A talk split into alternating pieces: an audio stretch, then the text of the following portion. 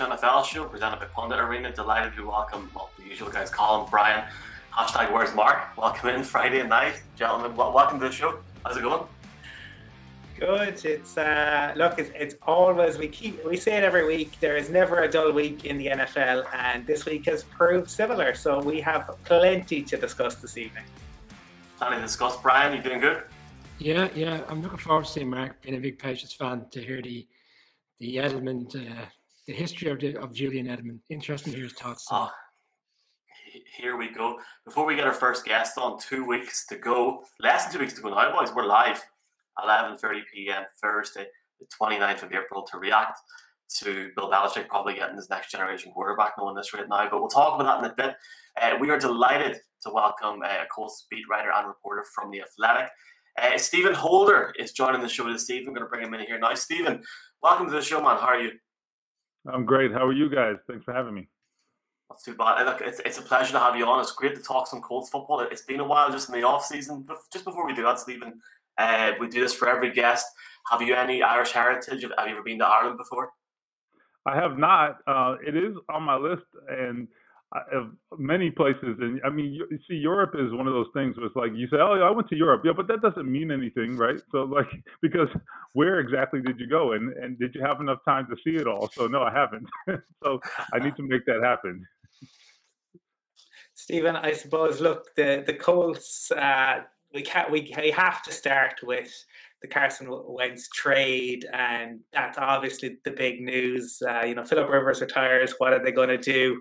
Well, Frank Reich goes out and uh, he brings in um, Carson Wentz, and I, I, suppose want to know your your thoughts on that, but also, um, and and the guys kind of smile at me when I say this.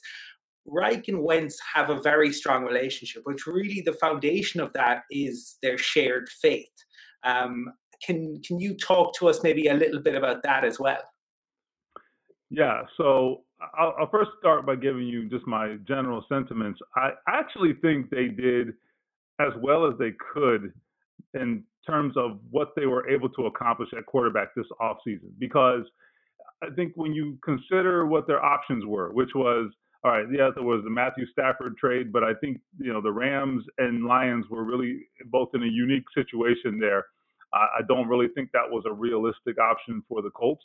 Um, I don't know that they even wanted to go that route, you know, given the compensation and so forth. So, so I, I take that out, and then you look at uh, the draft. They have the 21st overall pick. You see what these what these top 10 picks are worth, just given the, the types of compensation we have seen in trades to get up that high into the draft. I don't see any realistic way they could have accomplished that. And even then, can you even get the quarterback you want? You know, unless you go to the top five. and who knows what that would cost? You'd be paying your drafts for the next three years. so these were not realistic scenarios for the Colts. And I think uh, if you look at what they were able to do, because really you have to look at this from a realistic standpoint. What were their options? This probably was their best option. It doesn't mean it's going to work. I'm just saying, in terms of a team with no quarterback, by the way, okay, they have one, they had one quarterback under contract. Uh, and really, he didn't even play last year. so they have no idea what they have there. And so Philip Rivers retires. Jacoby Brissett is a free agent. They decided they wanted to do something else. So they literally were a team with no starting quarterback. So to go from that to Carson Wentz, who is a player who has done some significant things in the NFL, that's a victory, in my opinion. We'll see if it works, but at least gives you a chance. So I like that. And you mentioned their sort of shared faith, their shared interest. I do think that matters. Uh, Carson Wentz, I think from a from a personal standpoint, it does not seem that the Philadelphia experience uh, was all good for him. And, and and that doesn't mean the people were bad. I'm not saying that. I'm just saying the situation was difficult for him. It, for whatever reason, whether you think he handled it well or not, and I think there's blame to share on that front, including by him. But for whatever reason, that didn't work out for him. He didn't fit in. Uh, he a change of scenery clearly was what he needed. So to be able to to emerge from that situation and then get paired with someone who he absolutely adores in Frank Reich and has a, a lot of like-minded qualities with. I don't think he could have found a better situation. Uh, you are right; their faith is important to them, and I think uh, I don't know. I know Colts fans have seen it. I don't know if everyone else has, but the, the team puts together these behind-the-scenes videos, and they did one. Uh, they just released one this past week. Uh, another uh, episode in the series, and this one was centered around Frank Reich and Carson Wentz and their relationship, and it it actually gave a really good look at at their their shared faith. And I think that is what has brought them together. But I, I think it doesn't matter what brings you together. As long as you can be on the same page and and make each other better and bring the best out of each other, then that's what you want. And I think they can do that. I really think, and I'll, I'll leave you with this, and I'll shut up with my long-winded answer. Frank Reich, uh, we'll see. Look, he he still has a lot of work to do, right? He he hasn't won nearly enough games in his opinion. But that being said, uh, his, the credit he gets for coaching quarterbacks is very well deserved. The man has a talent for coaching quarterbacks. There is no question about it. So I think if Carson Wentz is ever going to succeed, it's going to be in this situation. If he doesn't succeed here in this situation, then that says a lot about Carson Wentz. Stephen, we, we saw in free agents a lot of teams very proactive, but there's also teams that were kind of focusing on signing their own players back. The Bucks, in particular, obviously winning the Super Bowl, they got everybody back. The Packers, you know, bringing back Aaron Jones, which is just as good as a new signing. But one player for the Colts that was floating under the radar in free agency didn't get away in the end was T.Y. Hilton. You know, you looked at the kind of top five, six uh, wide receivers that were in in the market. He didn't get a lot of offers. There was talk of Sammy Watkins potentially coming in to the Colts. Obviously, he's gone to the Ravens now. But for Wentz to succeed, is is T.Y. Hilton critical? You know, he has the familiarity, he knows the offense. He's he's kind of one of the experienced players at this stage. Yeah, I, I really think it's actually very telling.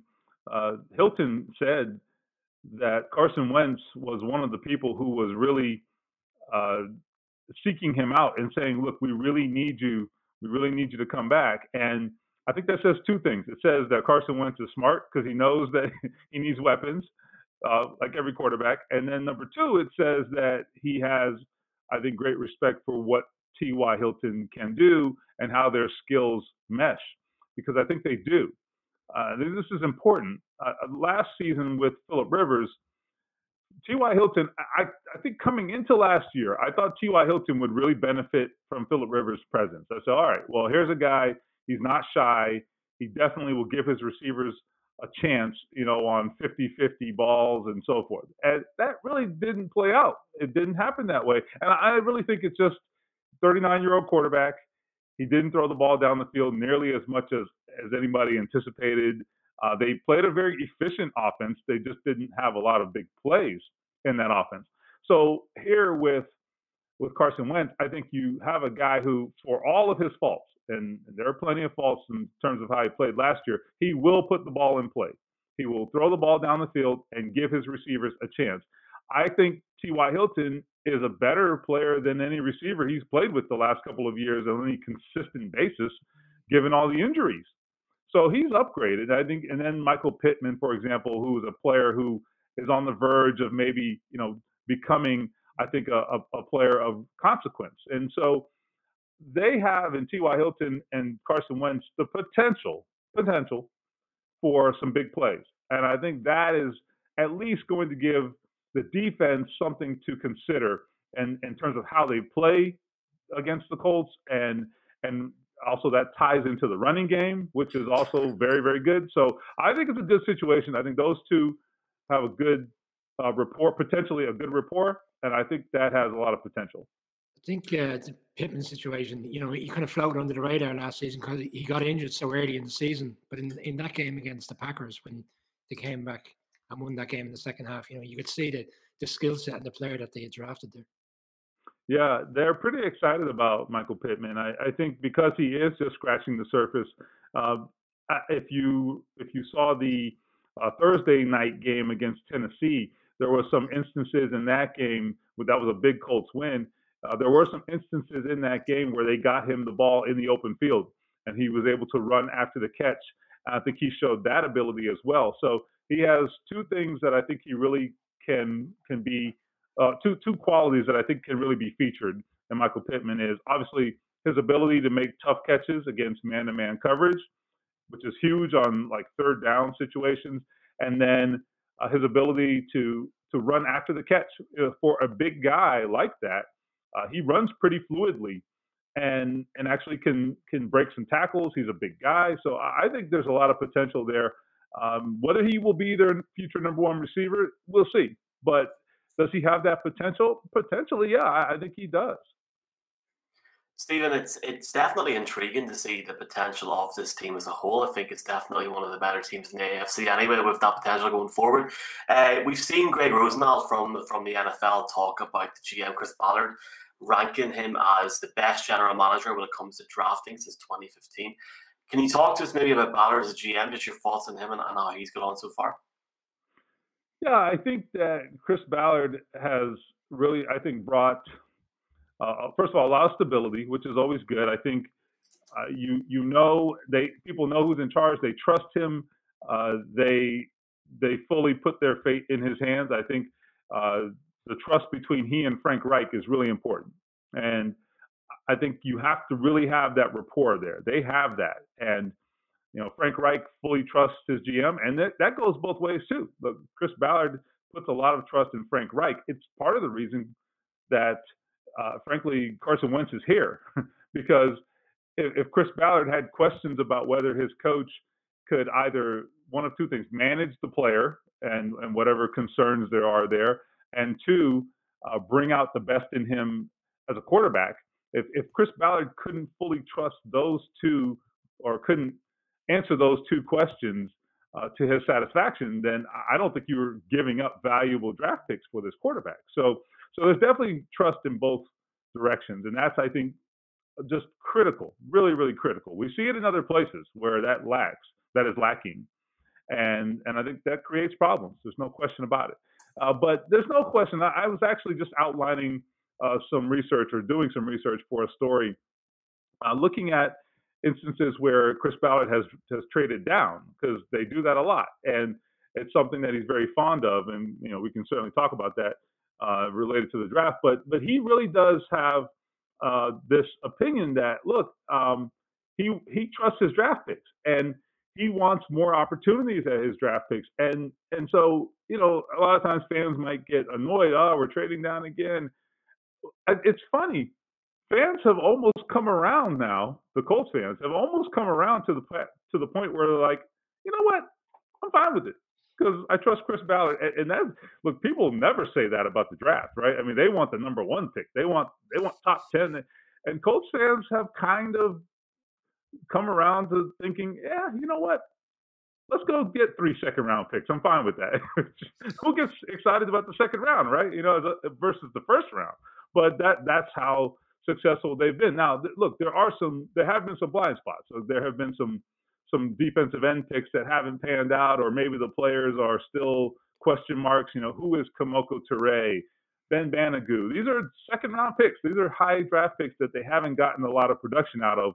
So, look, I'm not saying that he's he's uh, perfect. His record is not perfect, but I think when you think about getting a guy like Darius Leonard in the second round and uh, Braden Smith, who I think has turned into a wonderful right tackle, uh, who they drafted as a guard in the second round, and he's become their he's on the verge of I think a Pro Bowl level at right tackle. I mean, those are really good scouting jobs that they have done, uh, and I think their front office has done a great, great job, no question it's not just the fans, I think, who've bought into uh, his drafting ability because we've seen the owner, uh, say, say, I think this week, that he felt that defensive end and, and the, the, the line um, could be addressed in the draft.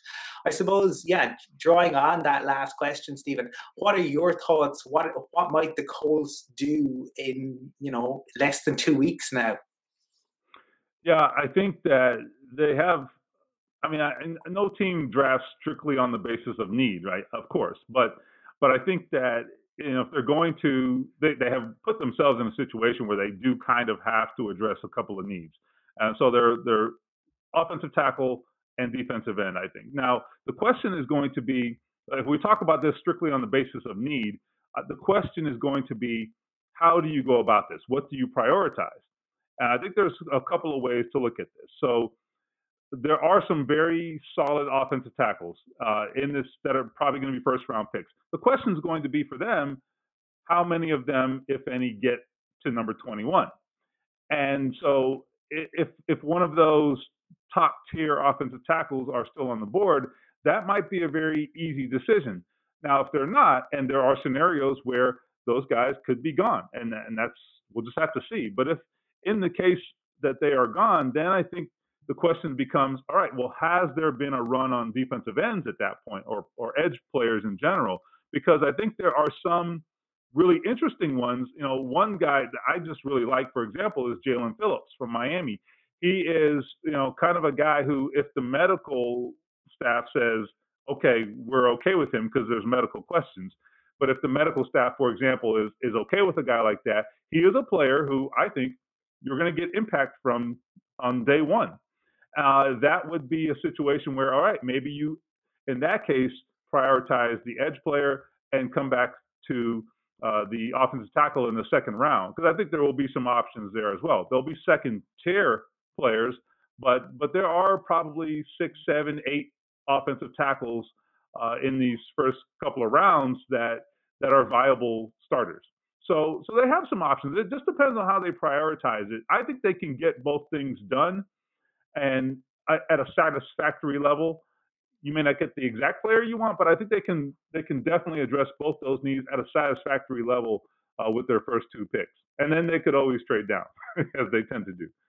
Stephen, interesting you say Jaelan Phillips because there's a lot of scouts out there that would argue if it wasn't for the off-field injuries and stuff, he's arguably the best uh, pass rusher in this draft. You know, and uh, you know that's the reason why he's in the 15 to 25 category is more so because of the off the field and what's what's on the field.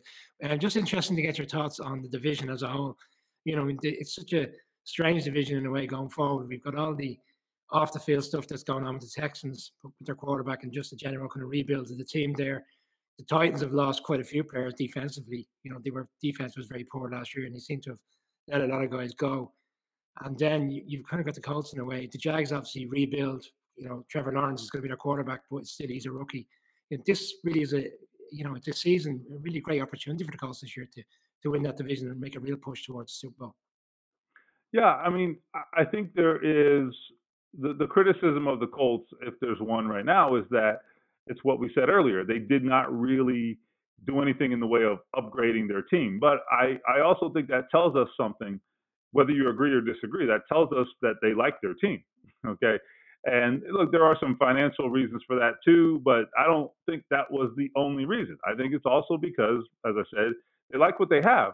They want to continue developing what they have too. That's that's another factor that that doesn't get talked about enough. It's not just who's on your team, it's how those players are growing and developing. And they are, in many cases, on this team, very young. So they should be better from year to year. They've upgraded that quarterback, they think, or at least they have changed the quarterback, right? So they're going to get potentially, you know, a different kind of production there than you know, a, a very, you know, immobile Philip Rivers, right? So this is a different team, even though the pieces are mostly the same. I think they could see, you know, for example, Jonathan Taylor, who I think didn't really figure out how good he could be until the last quarter of the season. you know, there were some frustrating moments where I wondered, like, eh, don't know if I'm buying the hype. And I will tell you, the last five, six games, he really, I think, discovered what he was doing wrong. I think he just really had to be aggressive. It, it, really was mental. It really, really was mental with him. And he has all the ability in the world. They've re signed Marlon Mack as well. So, I, look, I think this team has a chance to grow just with the players that it has because I think they can be better. They're they were very young. We talked about Michael Pittman, for example. So I yeah, I like I like exactly what you said there. I, I don't know. I'm not. I don't know who's to win it. I, I haven't you know we still have the draft to go. We can make a pick later, but uh, I think the Colts are to be in it. I think they are a factor, and nobody in this division is ignoring the Colts because why would they, right? I mean, they have all had to deal with uh, they they all play close games, but at the same time, uh, the, the Colts have very much have very much made their presence known, and I think it's going to be a, a, another situation where someone's going to have to uh, be good down the stretch and and find a way to win it. You know, last year the, the Titans and Colts tied, and the, the tie, Titans won by virtue of a tiebreaker. You could have a same, a very similar scenario again, uh, because I think these teams are all going to fight it out. Stephen, just last one for me, man. we're, we're, we're, we're, we're going to talk about this at just the end of the show about OTAs and stuff. As far as I know, the Colts haven't made a decision yet in regards to OTAs. I might be corrupt. Please correct me if I'm wrong, but just your thoughts on the whole situation that is developing. Do you think it'll make much of a difference for this team, obviously having a new quarterback, or do you think it's very much sort of if the whole of the league is doing it, it's the right thing to do, or have you not gotten an on it? What's your thoughts? Yeah, I think that I will say last season I think was a little bit revealing because the play on the field wasn't bad. And we had no off season whatsoever. In fact, I mean, no preseason either, right?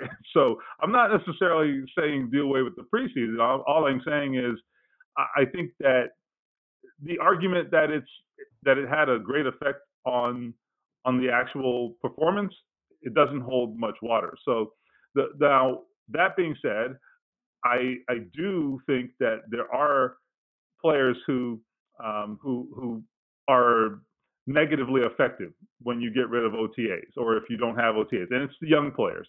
Uh, they don't have a chance to develop. They don't have a chance to really have more time to to catch the coach's eye.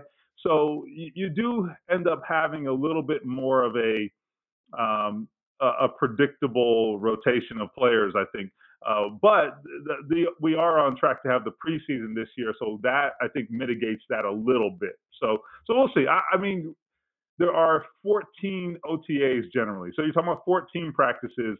Uh, it, it won't make or break your season, right? I don't think it will, but that is not to say that there are not a lot of gains made in those six weeks of workouts and meetings and and all those things. There is growth happening there. There's no question about it it just puts more of the onus on the players to do it on their own.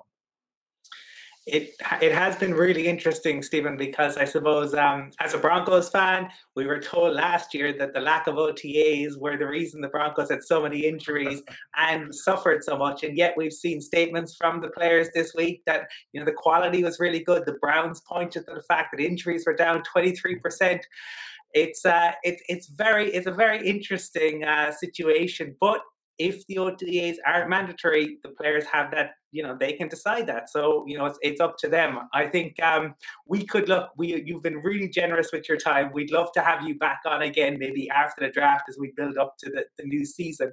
We want to thank you for offering uh, your insights. It's been really interesting to, to hear about the, the Colts and uh, just if for anyone out there uh, you can find Stephen on uh, Twitter. He writes in in the uh, Athletic as well. And uh, just thank you again for taking the time to chat to us today Hey, thanks for having me. This was fun. I appreciate it. Thanks, Stephen. Thanks very much, man. Thank you. Thank you. Thank you.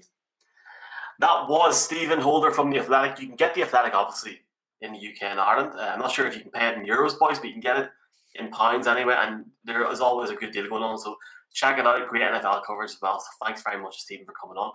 We are going to bring on uh, a guy we had on on Super Bowl Sunday from uh, American Football Ireland in a second. Boys, we're going to talk about uh, just, just after we have him on, we're going to talk about Edelman OTAs as well. So we're going to go in and out as well. Looking forward to it. But uh, Brian, a good chat from uh, Stephen there. Yeah, very good. It's great to, I suppose, it's great to get a number of beat writers on because I suppose we're all focused on, you know, once we talk about the NFL in general, we do have a huge focus on, from my point of view, the Giants, you're the Broncos, Mark's obviously not here, but he's a Patriot. So it is interesting to hear other teams' concepts and thoughts ahead of the draft and obviously leading into the new season. And I certainly think the Colts are a team who will be seriously challenging next year. I do too, to be honest. I, I think they could be really up there, maybe below KC Buffalo, but up there when it comes to January football. I know, Brian, you can't wait for January football. We're all going to have January football this year, which is good for once. So, looking forward to that. Let's bring in our next guest. Uh, it's Paul O'Donnell from American Football Ireland. Here is a little bit of what American Football Ireland do, guys.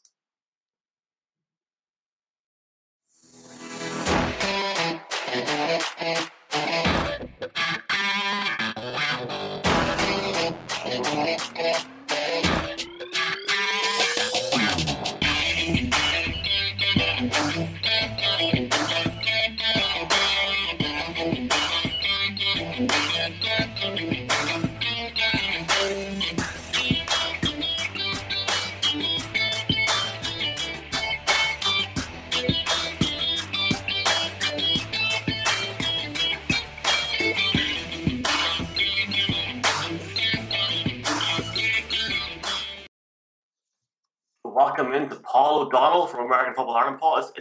Months now. How are you getting on?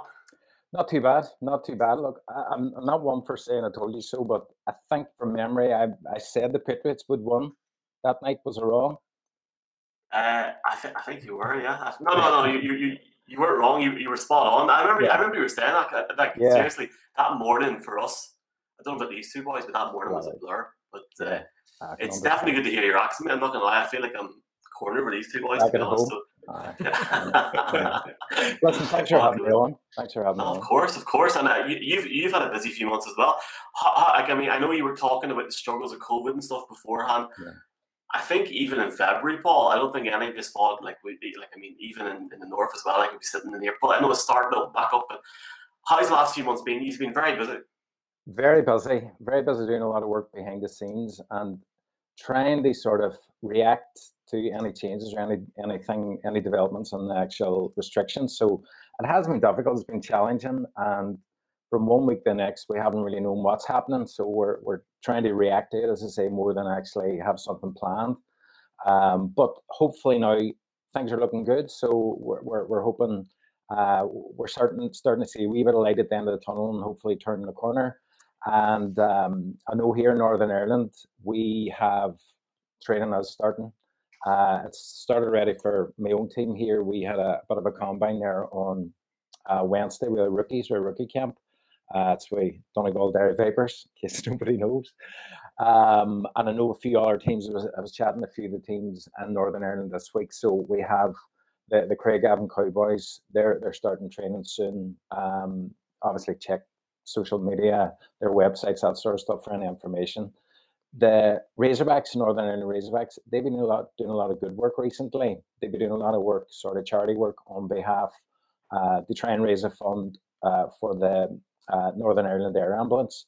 So they've been doing some sort of, uh, I think it's like, uh, you know, where they, they count how many miles they've done through walking, swimming, uh, you know, on the pitch, all that sort of stuff too. So a lot of good work. And obviously, if anybody does want to sort of um, sponsor or put some money towards that. Uh, if you just go on, they've got a, a Just Giving site on their uh, social media page too. So just keep, keep looking at that. Our sort of teams that are that are starting this weekend. Uh, the Aberdeen Jets are starting up. The Causeway Giants. Um, our newest sort of one of our newest flag teams, Belfast City Lions, they're starting as well this week, and they have a rookie uh, week starting now, or rookie day starting now on the twenty fifth. So a lot of a lot of teams, the, the current champions, Belfast Trojans, they have the rookie tryouts now on the 25th. Um, so check Facebook, check Instagram. Belfast Knights, another one. So they again starting at 10 a.m. on the 25th of April in Malone Rugby Club. You wouldn't know I had this researched. Uh, and of course, we, we have, as in the, the Vipers, we're, we're training again now on Sunday. So look, there's a lot of lot of great sort of energy that's been built over the last year, year and a half, and we're just really, really keen to get back out, get the thing started, um, and sort of move it as as the, these changes come in place, and hopefully, hopefully, fingers crossed, we'll see the the the south coming back online too, so we can get everybody involved. Paul, what's the, what's the plan for the season in terms of how getting it back up and running? Is there a plan to kind of try to do the season in the same format as you normally would, or would you kind of trying to ease it down just to get a season in, in place? Brian, we have looked at different sort of scenarios on that, and uh, to be honest, because the, the, the whole situation up until very recently is fluid, so it's something that the, the, the board will be meeting on soon. Again, we'll be discussing this.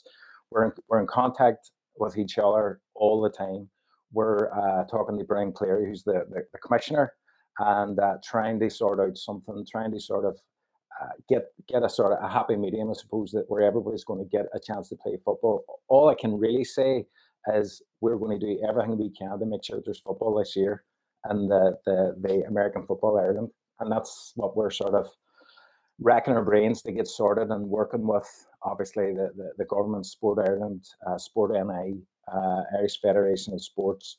So, or sorry, Federation of Irish Sports. We're working with all them to find out what we can do, but we will be doing all we can to get this this season going to some sort of extent.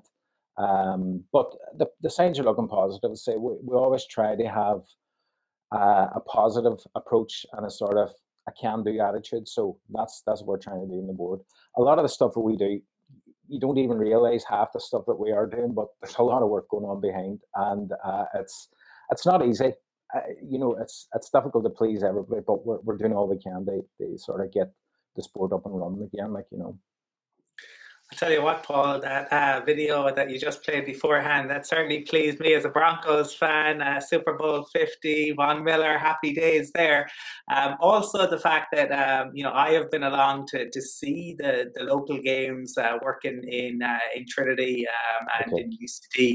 Um, I've seen firsthand the, the local game, so it is really good. And hopefully, as I said, it can get back up and running and people can get down to see. But one of the other things that um, has happened in the off season is is the partnership um, that, that you've had um, with um, is it Hope Through Through Hope, Football? Hope Through Football, aye. Hope Through yeah. Football. Could, could you tell us a little more about that? Colm, I am glad you asked that because I would be killed if I wouldn't mention this. I've, I spoke to the, the head coach of the, the London Olympians, uh, Coach Rick uh, Ayub, today, and I, I promised him I would mention the, the what, what's going on. It's absolutely a fantastic opportunity that we we sort of were given a few months back um, we're working. I don't know if you've maybe heard of this guy. It's a guy called Rod Woodson. You maybe heard of him. All-time Hall of Famer, uh, NFL player for I don't know how many years. Um, I think ten or fifteen seasons, something like that. Do you know what I mean? This this man is is a legend, absolute legend, and he's working with the AFA now, and has been for the last couple of months about two months ago, we had our first sort of clinic with Rod. Rod was doing the um, the the DB sort of clinic, and it's it's like it's sharing the knowledge, and that's that's their sort of tagline: share the knowledge. That's what they want to do. They want to share the knowledge that they have that they've gained over the years. They want to give back to the, the community and the American football fans and players throughout the world um, the skills that they have and the knowledge that they have. And I think we had I think there was about 300 that we had on the, the, first first clinic. We had our second one there on just just the other night, just last last, uh, last night I with uh, Bob Wylie. You probably recognize him from uh, Hard Knocks, uh, the Browns. Character of a man, and my the man's an encyclopedia when it comes to O line stuff. That's that's what he was sort of talking on. So we have a whole sort of uh, schedule of clinics with with the guys uh, it's all through Zoom or it's uh, it's all online now currently. However, we have fingers crossed. Hopefully, when when uh, things become a wee bit more secure or safe or normal, if there is such a thing, uh, we hope to get Coach Woodson, Coach Ayub, and maybe a few other sort of guys over here, and they they present something in Ireland face to face. So that's that's where we're going. But the knowledge, share the knowledge, unbelievable, fantastic. We, we're you know, that, that interaction, the sort of engagement we had even last night, it ran on for like two and a half hours nearly. And uh, Coach Wylie, he didn't want to leave. He didn't want to leave. And I don't think anybody else was really wanting to leave. It's, it's just, I think, it got to that time of night with, with us. We, we had to sort of end it, like, you know, but could go on forever. It's fantastic. I think it's it's a really good idea, especially in the current situation where you know it is very much online. And it's one thing having something where people are just talking, but something like that there, as you said, sharing the knowledge is mm. is a very good idea, especially for people that are maybe you know haven't maybe picked up a ball before and, and they are trying to get into it while actually being out on the on the field. And I, I was up in uh, I was actually up in Belfast last night, and it was class to see even in Northern Ireland like the young people, the kids, the, the young adults, the adults out playing soccer, American football, GAA, ever, and you see it last night. So hopefully we're getting back to normal now. Maybe the teams in Northern Ireland are going to have a good advantage in a couple of months to see what happens. But uh, who knows now what, what, what's what's going to happen there? Uh, yeah. Not, not not to start a row with between the, the north and south, but I, I have to say there's maybe a wee bit of um, and I see I see Brian's laughing there. Uh, I have to say there's maybe maybe there's evidence to show that the northern teams are a wee bit better, but we'll look, we'll not get into that. you, have uh, like I I'd be annoyed with if it didn't ask us. You've you've been quite busy since we last spoke. I mean, for example, you've had a you've had a new uh, you, you had a meeting at the end of February. You have a lot of new board members on board as well. Yeah. You, you must be flat out. Honestly, Paul, you, you must be. There, there's never a dull moment there isn't. There really isn't. Um, I say we've had three or four board members, one of which was on the last time I was on too, which is Steve McDonald. Steve, he's the, the, the coach, head coach with the South Dublin Panthers. So he's on the board now and he's got, again, a wide knowledge of the sport, of coaching, and he's a lot to bring to the, the, the board itself. We also have three three uh, ladies. I have to be very careful how I say this because I got I got told off before. Um, it's woman. Woman is what we have, we have to refer to them as. Um, and we have Frida Geller, who's actually the co-founder of my team, the uh, Donegal Derry Vipers. Uh, she has got about six years' experience on the league and helped pull pull up the uh, Vipers to where we are today. Uh, we have Kelly Dwyer. Kelly is has been uh, an official on the in the league and one of the, the sort of main ones. Um, she's very heavily involved in that side of stuff. She's come on fantastic sort of uh, knowledge that she has of the game, and it just shows the different sort of side of it. Isn't she's an official, and then we also have Helen Smith. Helen is um, she's involved with the the newly formed um, Belfast City Lions. It's a new flag team. She's been playing flag, and she, apparently, from what I hear, and it wasn't Helen that said this. Somebody did tell me she's a very, very good player, and th- that's that's the sort of direction we're going. We're trying to sort of uh, get more uh, women involved in the sport. Uh, we have we've recently started a, inclusivity and diversity committee, so that's a big, big area for us, and we want to try and get everybody included and brought into the sport as much as possible. So we're we're we're looking to talk to everybody, like you know. But yeah, a hell of a lot of work. Uh, but let's, it's all worth it. I, am excited for this year.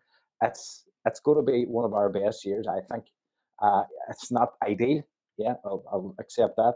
However, we'll do everything we can on the board to make sure we get football played and we try and, and do as much as we can to, to develop and push the, the game and the sport in this and and the, the, the island of Ireland. You know, so Oh, we we've seen. Um, I mean, we're three, nearly three months since the NFL season ended, and we've been fortunate to do a show every week, and people are still watching the show. Great numbers. Yeah. Just shows the love and interest that the sport has in this country. When you, you, you touched on the rookie camp this week, are you finding that there's still more people declaring their interest to play the game? Is it just as high as it was last year? Brian, maybe even more so. Maybe even more so because people are, you know, they, they haven't done anything in a year. They they need to get out. They need to sort of get clear the head. They need to actually get a, a bit of a release. And sport is, is a fantastic release, as we all know. It's great for the head, great for the body, everything. The thing with American football is, and this is this is the way we and the Vipers would are sort of promoting it, and throughout the the whole league. It's it's a, a game or a sport that anybody can play. There's a position for everybody, whatever size you are, whatever sort of height, weight, all that sort of stuff. There's a position for everyone. There's so many different positions. So this is because of the whole sort of promotion of Billy yourselves, and you're doing a fantastic job, I have to say. You're really putting American football on the, the, the map here in Ireland with some of the, the, the guests that you have. International, world world famous guests, fantastic. That helps us. That helps the league. That helps develop that.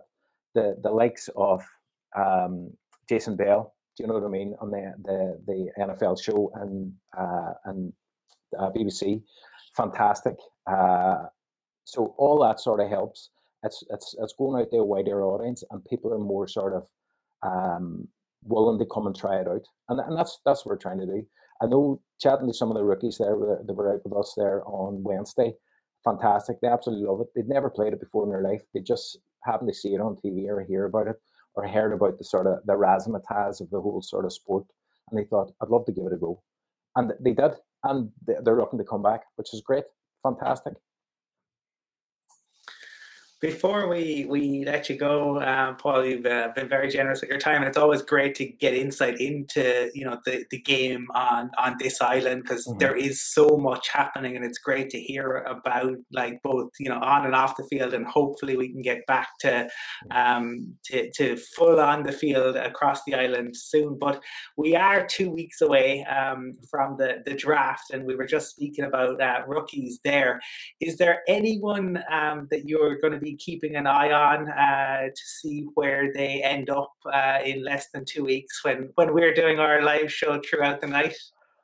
Well, Colin, you, mentioned you're a Denver Broncos fan. I'm actually a Bears fan, so I'm a wee bit sore about Fuller. Uh, but there you go. I think from a Bears perspective, we need a quarterback. Now, I don't know if we've got the two boys, the right boys in charge, as in with Pace and Nagy.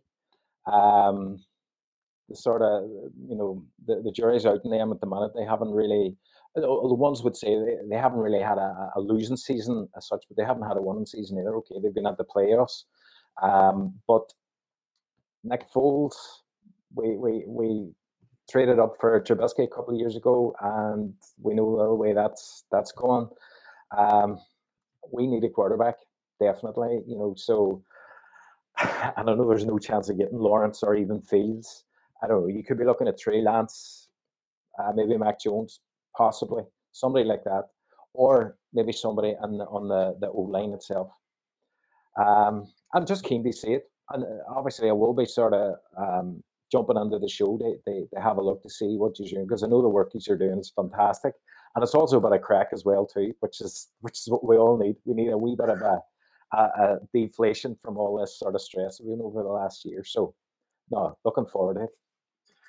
That, look, Paul, I definitely appreciate what you're saying there. We, we really do. I mean, it's it is uh, it's hard work. It's, it's going to be a good crack doing this yeah. draft thing in a couple of weeks. Yeah. I, am actually, boys, I haven't told these two boys, I'm off the next day from my unnamed employer. Paul Hyde even asking it off.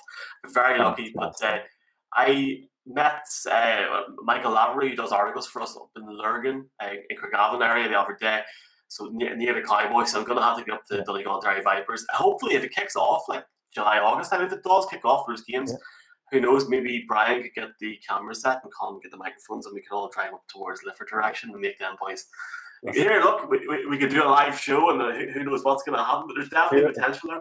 Do a live show, and we can promote uh, tourism Northern Ireland to these two uh, Southern Ireland people, sort of stuff. Oh, you, you, said about the, the, crack the show provides. I'm one of the, the best parts for the draft for me is going to be that ninth pick when the two boys are on the clock here, the two Broncos fans, just to see their reaction when they don't get the player they want. They're well, trade down. That's the whole point. That's that's the joys of the draft, doesn't it? You just don't yeah. know. You see mock drafts left, right, and center. Uh, you know, pie guy stuff. Ah, pie guy stuff. But we'll, we'll, we'll see what happens. We'll see what happens. Can I just mention two things? Because if I don't mention this, I will be killed. I've, I've talked a lot about kitted, as in we, we refer to now as tackle, tackle football. Um, we also will hope to have a flag season running this year, obviously with the non-contact side of stuff. So we're we're in the process of developing that and trying to get something, pull something in place for that. And of course, our sort of grassroots, they start at uh, age 15 plus. Our youth season, uh, one of our, our, our, our director, Bill Doherty, he's really put his heart and soul into the, the youth side of stuff. So if, if there are anybody who's 15 plus thinking about, you know, I want to get into uh, American football, look for your local team. Go on to AmericanFootball.ie, check out what your local team is, and, and join up. We're also looking, we have done a wee bit of recruit. Well, we've done a good bit of recruitment actually recently for like directors and board members and that sort of stuff. But we're also still looking for coaches. We're looking for volunteers. We're looking for the community and local people to get involved in the game because it's a, it's a great experience and the, the cracks 90 as they say up here. So Paul, it's been absolutely uh, great to, to chat to you. I want to thank you again. Uh, I should probably give a shout out to uh, Liam Ryan uh, down there at UL, who's been very involved with you as well. I know Liam from uh, the both both the American football side of things, but also the, the higher ed side of things. Yeah. Um, hopefully, we'll uh, welcome you on over the summer, and you'll be telling us about the games that are taking place. But look, thank you again for coming on and taking the time no. to chat to us this evening. Appreciate it, lads. Thank you very much. Really appreciate it. Good luck. Oh, Paul, good luck on the draft night too. Thank oh, here, thanks. Cheers. Thanks a million. And Paul, just before we go, here, folks, is what Paul's talking about the flag football video here now, folks. Paul, thanks a million, mate. Cheers, guys. Thank you. you. Bye bye.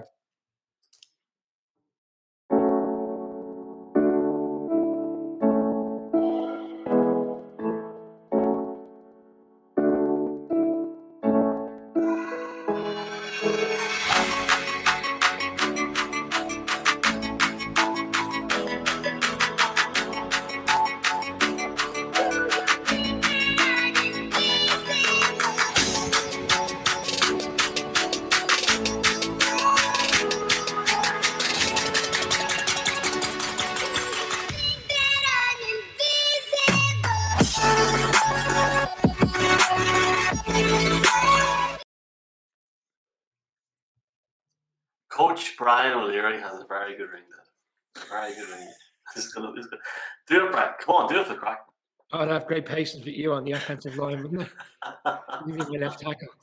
Uh, the, I, I'd, Irish, I'd, the Irish NFL show Last Chance U, I think that would be quite something. I'd be like Here. the Bill, I'd be like the Bill Parcells on the sideline, giving it to you in the neck. Let, let's do it. Let's do it, boys. Come, come you all up here. We're opening up. Come on up for, for the crack. I mean, That's how you keep reminding us, yeah, you know. I know I do. every- I have to do it at least once a week to see the crack. Uh, before we move away from the topic, uh, just going on what Paul said. Obviously, a lot of teams are recruiting Belfast Vipers. Uh, sorry, the Belfast Vipers. Wow. I literally typed the Vipers in a private chat to Paul. That's why I said the Belfast Trojans texted me at eight o'clock asking me to just. I think I think Paul did say they are recruiting now, trying to get players on board. So we'll put the link on on social over the weekend if you are interested. They're on Facebook as well. They're not too far from me either, so maybe I'll be on the side, the, the sideline lads, special teams coach. Think call him special teams coach? Well, it'd be better than Tom McMahon with the Broncos anyway. Uh, in, indeed. Check AmericanFootball.ie, but here, massive thanks to Paul coming on. Uh, really appreciate it. And it's really good to get that local take on it as well. And just hear about how the game is doing as well. So thanks a million for that there. We're, we're going to look at a couple of things before we go. Uh, ironically, Mark is not here. Um, ironically, for this situation. But, well, this is good because we can have a two minute conversation about this. Julian Edelman retires.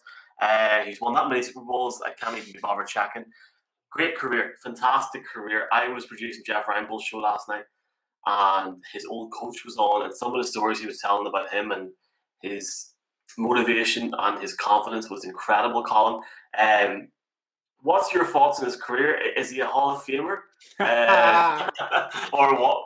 What's the thoughts there? And then Brian, just just what's your thoughts about Colin? What's your thoughts?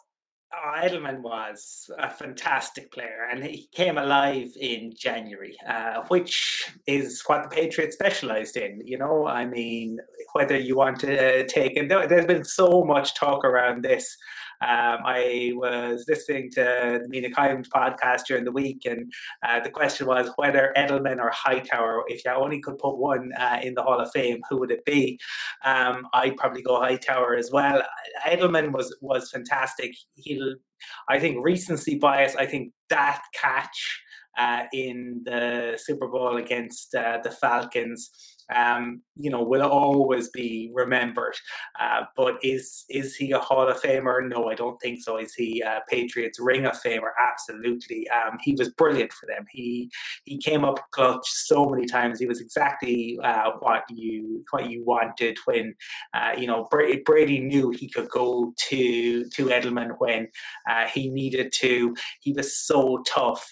Um, and he, they they will certainly miss him. I think they were probably hoping he would be back, uh, but he can now enjoy his uh, retirement and sail off into the sunset. And he will, you know, wh- whenever, like in fifty years' time, right, we'll be on Super Bowl one hundred and five, and uh, they'll still be showing that catch against the Falcons. Coach O'Leary, uh, what's your thoughts?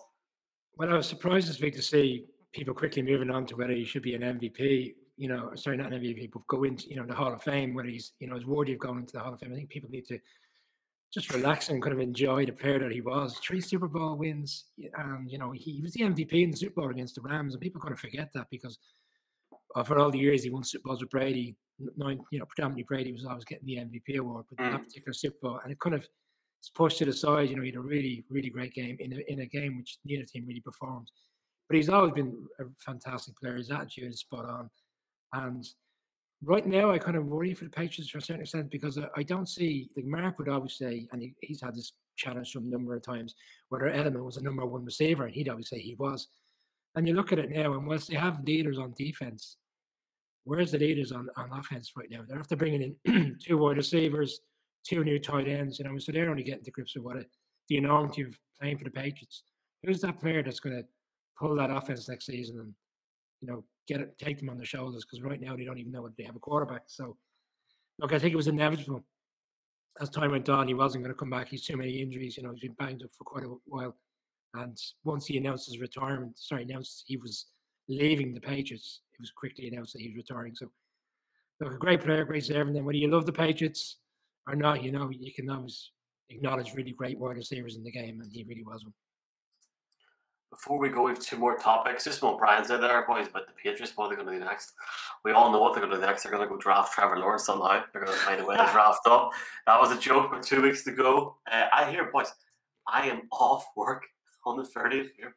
I thought that was a given. I thought that was a given, Michael. No, I uh, I was going to ask for it off anyway, but like I mean, it's just I'm off, so happy days.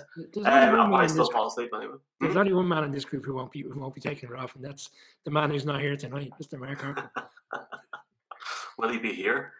Put your bets in now. Call him OTAs. Now let's not talk about our team. Let's mm. not talk about them. But they, they started the trend, arguably. But the Seahawks or, or, or the Broncos did. But a lot of teams now uh, refusing to have OTAs. Let's be honest, voluntary OTAs. Um, just your thoughts, guys. Colin, what's your thoughts on that? Um, I like I, I, I get it in, in in many respects, right? Because they are voluntary, and um, if somebody asked you to come in and do 14 days in work uh, uh, that you weren't essentially going to be paid for, would you do it? So, in, in some ways, I get it. As long as you recognize that you then can't turn around and use it as a crutch or as an excuse down the line. You can't say that that was the reason why you didn't perform. If you're going to, you know, point to the uh, in, in, the standard of play in the league um, and, as as you saw it as being almost an improved product. Um, and then you had the Browns releasing the statement that pointed to 23% fewer injuries. So again, as as a lot, I totally get, you know, for the players. Um, they there seems to to be some resentment among some of the players around that 17th game and, and a feeling that it was kind of imposed on them. So I think this is a little bit of, of taking back some control, which I I I, I understand. And again, these were not, you know, mandatory. So, um, and I still think you'll see plenty of the players, um, you know, do various bits and pieces. We we saw Brady get the Bucs together, um, you know, in the in the local park last year. So I imagine you'll still see plenty go uh, happening. You'll still see players going into facilities to to train. Um, I think this is probably a feeling for some of the players of taking back a little bit of control. I mean, when you see that the mega deal that the team signed on TV, um, and the players get a slice of that, absolutely, but the owners obviously get the, the major slice of that. I I understand where the, the players are, are coming from, um, but we just can't hear in October, November for teams who aren't doing so well um, that, oh, if only we had OTAs.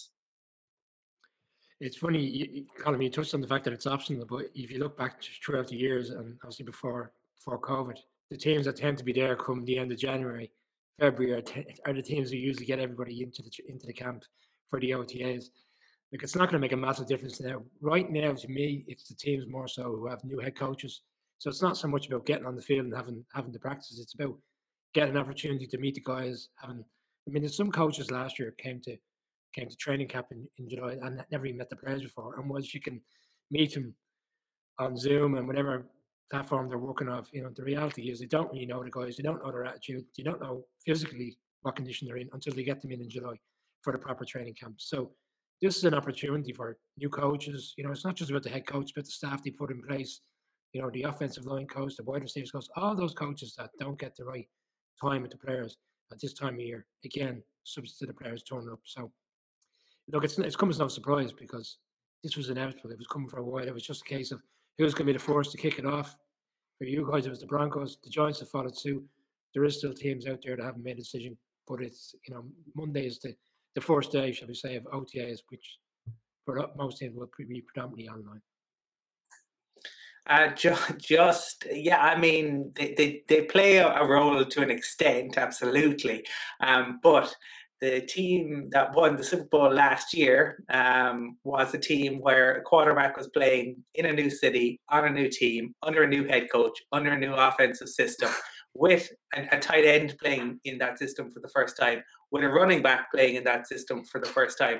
The guy who won the Rookie of the Year award was a a first first year QB who wasn't even supposed to start, who didn't have OTAs, who didn't have training camp. Um, it, it's it's it's a really interesting one because I could, I get the players can look at that. They can point to Brady winning and the Bucs winning the Super Bowl. They can point to Herbert winning um, Offensive Rookie of the Year and say, why why do they matter? We know we know what we need to do better than anybody, and you saw the impact last year. But you know, I, I get when when fans feel like you know they that look we've been we've been doing X, Y, and Z. Um, but it's unless you may i guarantee you t- that players will show up when it's when it is mandatory. They, they that there i don't think there's any doubt around that. Um, but if it is not mandatory what can you say? Uh, of, sorry mike i was going to make it one further point. Um, when people touched on last season and they said at the start of the season the first four to five weeks people said the product on the field is great you know we didn't need these preseason games. What was all the fuss about training camps?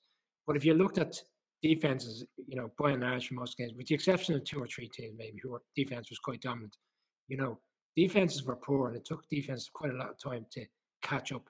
Now we've seen that in the past. People say the first two or three weeks of the season are a bit wishy washy. You don't know what you're expected as shock results, and then come fight week five, week six, things tend to, to settle down. So we've seen that in the past. But last season defensively, like Mark, Mark touched on in the past, the amount of high scoring games you know, from a betting angle, the overs were hitting 40s, 50s, sorry, late 40s, 50s, more geared towards college overs because defenses were struggling.